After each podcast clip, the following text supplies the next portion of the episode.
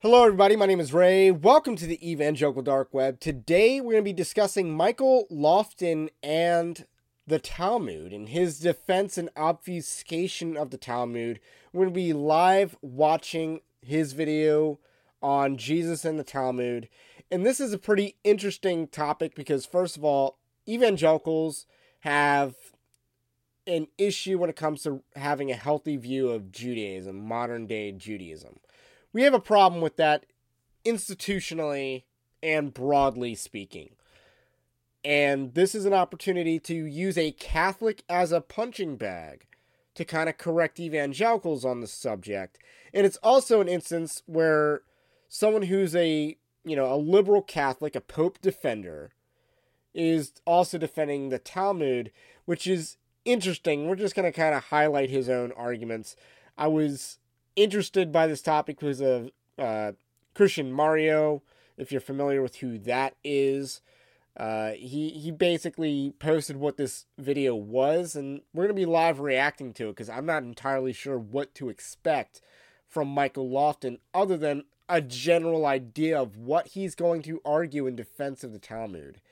And what he did was apparently unpopular with his own audience because his video is ratioed. Doesn't have that many views though. Kind of surprised that a channel of his size has very few video watches on that video. But I digress. We're going to get into this, but first I want to let you know Evangelical Dark Web is a Christian news gathering and commentary ministry. You can support us over at evangelicaldarkweb.org slash join. That's linked in the description. Uh, but the least you can do is like this video, subscribe to the channel, to the podcast if you are new. So, Michael Lofton, just a quick background on who he is. He is a Catholic apologist. He runs a channel called Reason and Theology.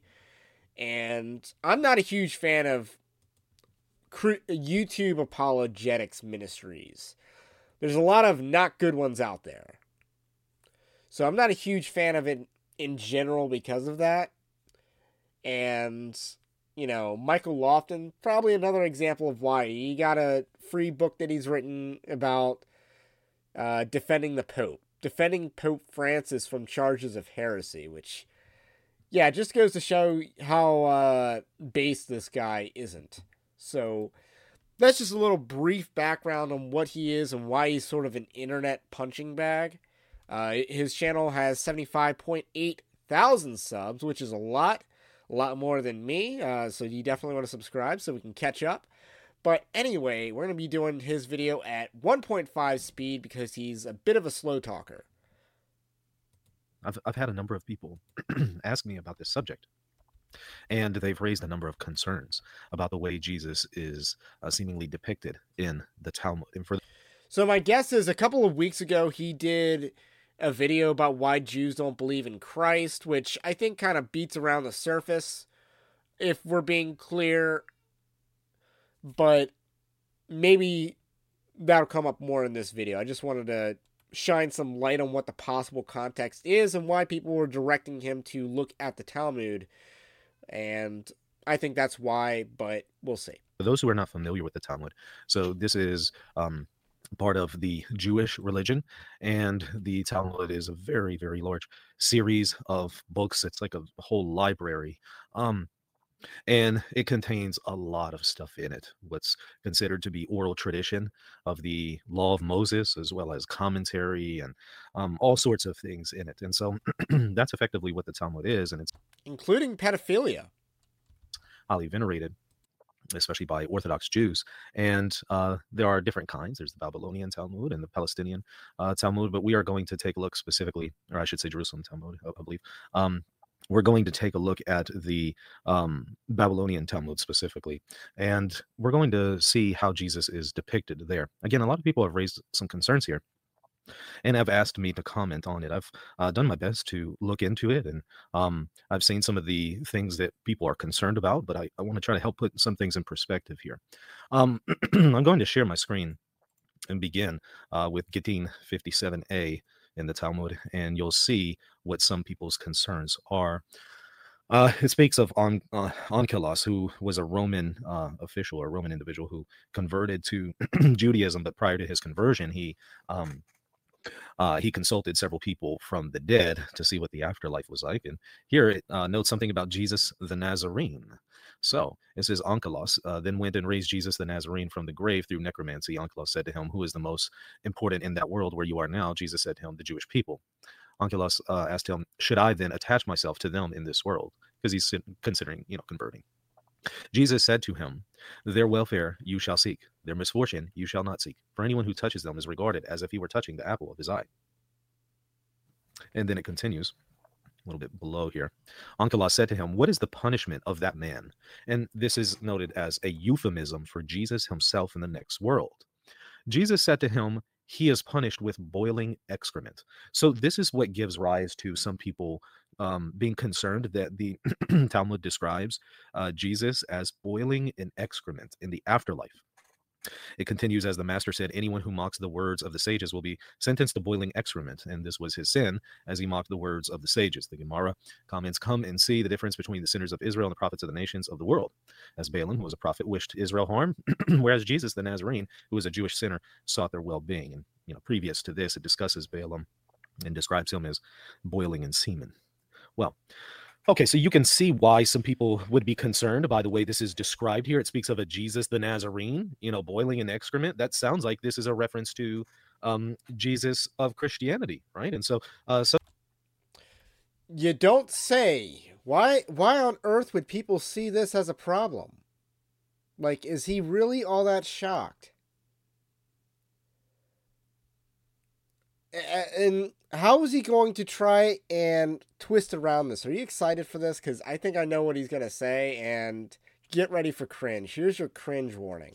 Some people have been very concerned about this, and you even find in church history instances where uh, Talmuds were burned in part because of these kinds of concerns. That's but we have to ask the question: Is this actually the Jesus, Jesus the Nazarene that we um, hold to in Christianity, or is this a different Jesus, the Nazarene? This may sound like at first, oh, well, you know, this is uh, absurd. Of course, this is referring to the Jesus of the Christians. But actually, if you look at the rest of the Talmud, it's not very clear that this is the Jesus that we Christians um, worship. And, and if, you know, it, it's possible it is, but the way this Jesus the Nazarene is described in many other parts of the Talmud, it does not appear to be um, the Jesus that we as Christians hold to. It seems that it was a different person because, again, he is described very differently in the Talmud. and all right, so quick little fact check about the Talmud is that it was written over the course of hundreds of years, and therefore there are several authors that have contributed to it.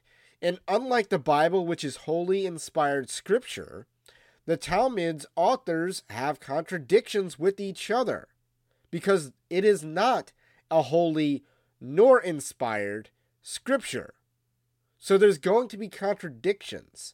So he is setting up the argument that this isn't really how the Talmud views Jesus because it contradicts these other parts that were more than likely written by different people.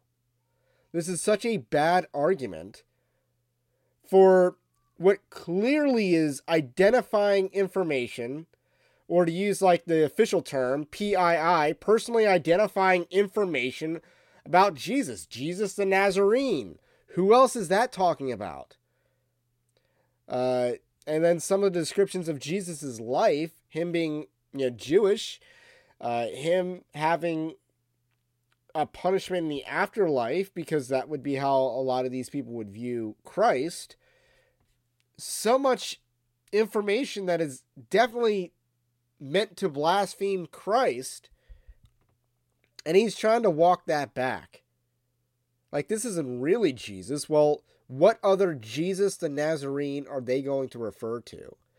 And what he wants to pretend is that there are no contradictions in in this document. So this must be a different Jesus, which is such a bad argument regarding something that's not holy and therefore not inerrant. And also anachronistically.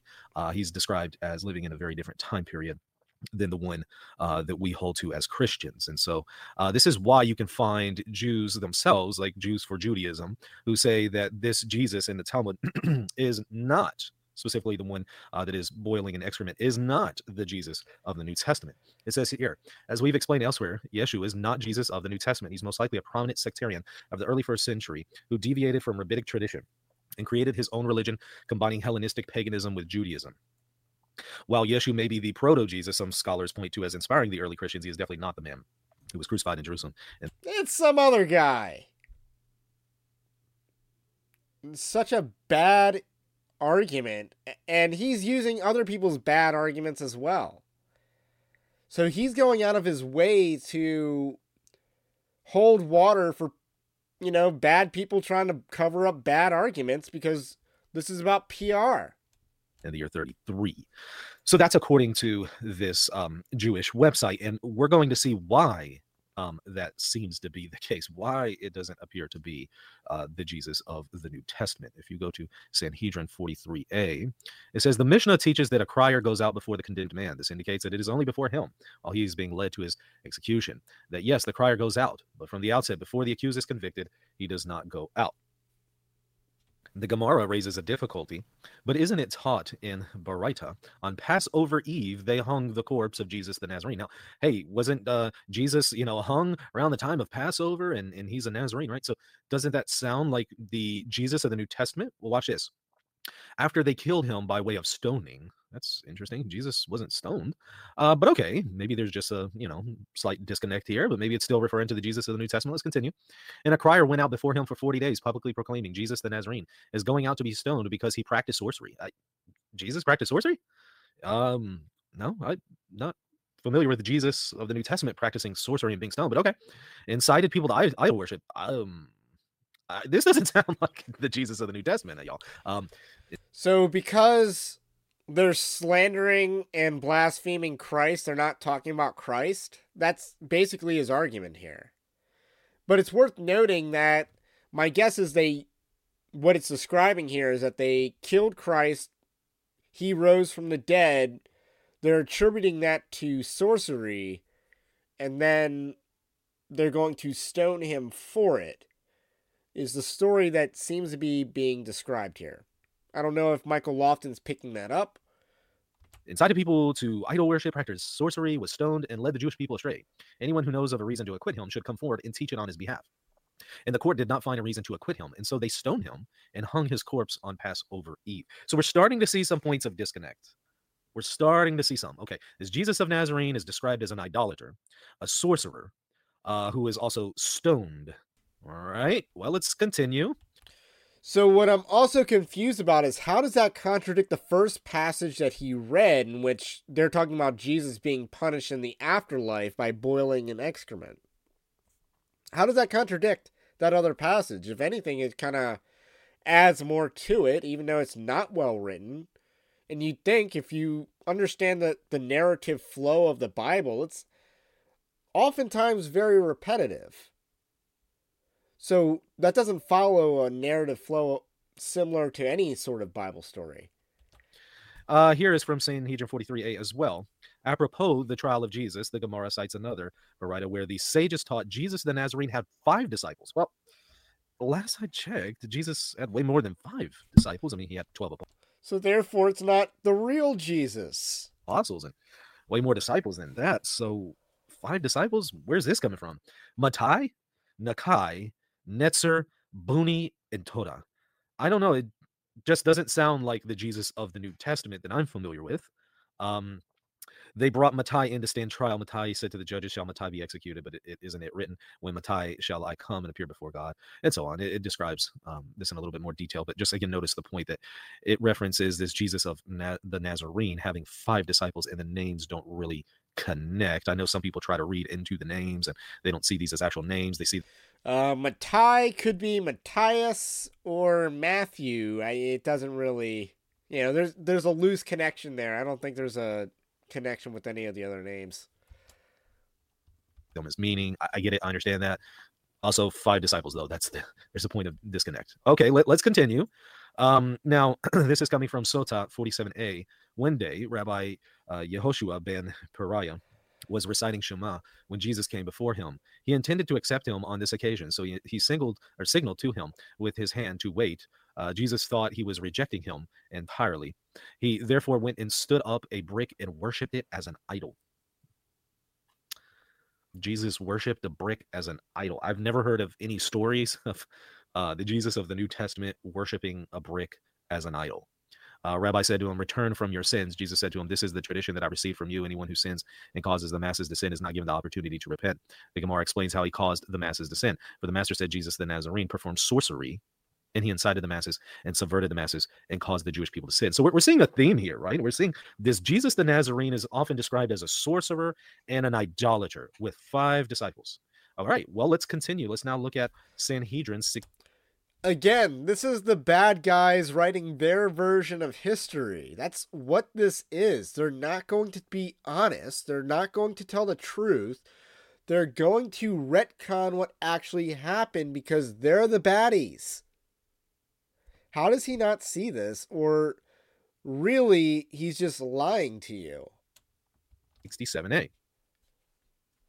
How does the court do this to him? The agents of the court light a candle for him in an inner room, and they place witnesses for him in an outer room in the dark so that they can see him and hear his voice, but he cannot see them. And the other person, whom the inciter had previously tried to incite, says to him, Say what you said to me when we were in seclusion. And he said to him again that he should worship the idol. The other person says to him, how can we forsake our God in heaven and worship idols? If the insider retracts his suggestion, that is good. But if he says this idol worship is our duty and this is what suits us, the witnesses who are listening from outside bring him to court and they have and they have him stoned. This is talking about stoning uh, those who are trying to get um, Israel to worship idols. Now watch what happens next. And the court did the same to an insider named Ben Setata from the city of Lod, and they hanged him on Passover Eve. Now, th- this is important. You'll see why here in a moment. But again, this person is named Ben Setara, so son of Setara, from the city of Lod, and they hanged him on Passover Eve. It continues. The Gemara asks, why did they call him Ben Setara? This is one passage that a lot of people think is in reference to um, Jesus. And um, this is kind of where you hear people say, well, the Talmud describes Jesus as the product of um, a um, uh, an act of fornication, or I should say, an act of adultery. Um, you've probably heard this before with a Roman soldier. Well, this is where it comes from. You know that that that claim that some people make. Why did they call him Ben Setara when he was the son of Pandera? That, that's interesting. Son of Pandera. Now, there, again, there are people who try to say, well, these aren't real names. These refer to meanings, you know, so these are kind of euphemisms. But watch what happens. Rav His, Hisda says, perhaps his mother's husband, who acted as his father, was named Setara, but his mother's uh, paramour, or, you know, the, the illicit lover who fathered paramour. this mamzer, was named Pendera. The Gemara challenges, but his mother's husband was Pappos ben Yehuda. Listen, listen to this. His mother's husband, so if this is in reference to Jesus um, and his mother, the Virgin Mary, her husband was Pappos ben Yehuda. Keep this name in mind, not Setata. Rather, perhaps his mother was named Setata and he was named Ben Setata after her. The Gemara challenges, but his mother was Miriam. Okay, now Miriam is the name of Mary in Hebrew. So some people think, oh, this is referring to Jesus and Mary. But his mother was Miriam, who braided women's hair. The Gemara explains this is not a contradiction. Satata was merely a nickname, as they say. Uh, this one strayed from her husband. So again, some people are going to try to say, oh, well, this isn't a real uh, name. It's a nickname. It refers to uh, various meanings. It's a euphemism. Uh, but again, one of the concerns here is that this is describing Jesus, the Nazarene, and his mother is Miriam. And he is really the product of um, adultery. Now, again, note mother's husband was Pappos ben Yehuda. This is important because when we see the Talmud elsewhere, it tells us the time period of Pappos ben Yehuda.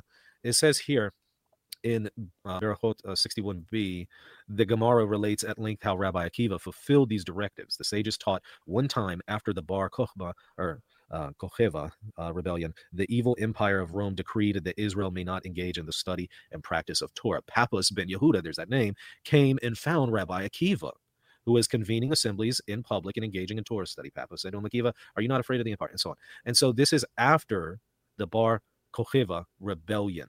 Now, if you just kind of look the time period up for this, pull it up for you. Um, again, it's also called the Bar Kochba uh, revolt.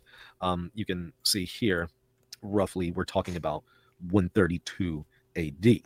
Right? So we're talking about after that time period this person, Pappos ben Yehuda, is alive asking a question. But this person, Pappos ben Yehuda, is supposed to be the husband of Miriam. And if this is in reference to Mary, this is outrageously anachronistic. If this is the Mary of the New Testament, clearly it's not. Clearly, we are talking about someone from a very different time period. So I. So how does that connect to the Jesus of Naz Jesus the Nazarene that was in the other portions? So that would be the first question. Is like, isn't this the outlier? Because first of all, you know, his assumption is that this is inerrant non-script. Like, I don't think he Michael Lofton thinks that the Talmud is scripture, but he does seem to think that it's internally inerrant. Like, it's not inconsistent. This is completely inconsistent. These are just ramblings. This is not good prose. If we're judging it on artistic merit, it sucks. So there there's obviously another agenda here. So we're not this has the least amount of connection to Christ out of all the passages that he's read because it doesn't say Jesus the Nazarene like it does in the other passages. So for him to try to say that this is clearly what they think you know this is clearly the jesus the nazarene that they're talking about uh even though different name you know a lot of different details and a different time period. It's not a good argument and of course again i, I think the talmud would be perfectly fine contradicting itself. They show all of this to say when you look at the Talmud, it does describe Jesus the Nazarene in some very troubling um, ways, as we saw, uh, boiling in excrement and the product of sin. Um, but when we dig a little bit deeper, it seems that this is a Jesus the Nazarene, and Jesus was a pretty common name by then back then. It seems this was a very different Jesus the Nazarene, one who was an idolater, um, one who was a sorcerer, who had five disciples, um, and who lived in a very different time period. Um, so that being said, some have argued, well, maybe it's just off in some of these details, but it's still describing the Jesus of the New Testament. That's possible, but if you just look at all of these points of disconnect, I think we could at the very least see that, well, it's also very possible it's not referring to the Jesus of the New Testament. That's also very, very possible. Um, so it's just not clear cut. Um, so I would caution. Um, would he say this about any Islamic writing that references Jesus of Nazareth? I don't believe he would. Now, I could be wrong about that. I could be wrong about Michael Lofton's willingness to oppose Islam in comparison to his willingness to coddle Judaism. I modern Talmudic Judaism. I could be wrong about that. I don't really think I am. This is such a bad faith argument that he's employing here. Fellow Christians, to not just throw out the claim that this absolutely definitively speaking you know speaks of jesus and these horrible ways maybe it does but there's a lot of evidence to indicate that no it's probably referring to someone else um, and again, there is definitely no unanimity uh, even among Jews. Many Jews will point out, yeah, this is not the same uh, Jesus of the New Testament. Um, so keep that in mind. Don't throw it out as if it is fact whenever you speak about the Talmud. Um, now, let me grab the super chat. Thank you, Mahovo. He says, unfortunately, this is often used by many people with anti Jewish sentiment, but also by bad faith Jewish anti Christians. Also, when was this written? Right. Yeah. And of, of course, the compilation of the Talmud is, is going to be a lot later than the time of the New Testament. So, what you're basically admitting is that the Talmud is not a reliable document. And we're supposed to somehow think that because the time period in which it pegs this, it pegs Jesus is not accurate to what the New Testament says and the details don't line up, that all of a sudden that means it must be talking about a different person. Not a good argument at all. So I'm going to end on a quick little anecdote, right? with a movie reference maybe you've all seen. Uh, My Cousin Vinny. Have you ever seen that movie where the beginning of the movie they're trying to argue that it was two different it's a murder case and they're trying to argue that it was two different people in an identical car that pulled up to a, a sack of suds and shot the clerk. That was their defense at the beginning of the thing that it was, you know, two other young males drove up in the exact same car after they pulled up and leave left and then shot the clerk and they're the, and therefore my clients are innocent of murder. Like that's not a good case and that's if you watch the movie that's not how they won the case. They showed that it was not an identical car, that you know the evidence showed it wasn't an identical car and that they were able to point to who did do it. In a similar fashion, Michael Lofton is not able to show that this isn't attempting to retcon the history of Christ and that it isn't and that there's some other figure that this could be talking about. He's not able to demonstrate a, a real case here, and that must be why the most popular YouTube comments in, in his on his channel for this video are rather are rather critical of his depiction uh, from here. Let me, let me pull it back up. Uh, we got couple comments like, "Well, well, I actually heard from Jews that the worship of Jesus is considered idolatry. So yes, in their view, Jesus may have very, very well been an idolater. It wouldn't surprise me if some details were smudged on purpose to conceal what they really mean. I would prefer to trust Pope Gregory uh, IX on the subjects. So Gregory nine." Dude got his 30 pieces of silver. Uh, any other comments? This whole video is cope, and I would expect this from Tovia Singer. I don't know who that is. Not you, nor a Christian for that matter. Well, when you put it like that. Uh, another person points out Jesus' miracles were often discredited by those who claim he was using sorcery. Jesus' claim incorrect punctuation on that, by the way. Uh, that he was God was used by the Jews to claim that he was an idolater. This video just seems like a willful ignorance. So he's getting roast in his own comment section by the comments that have the highest like count.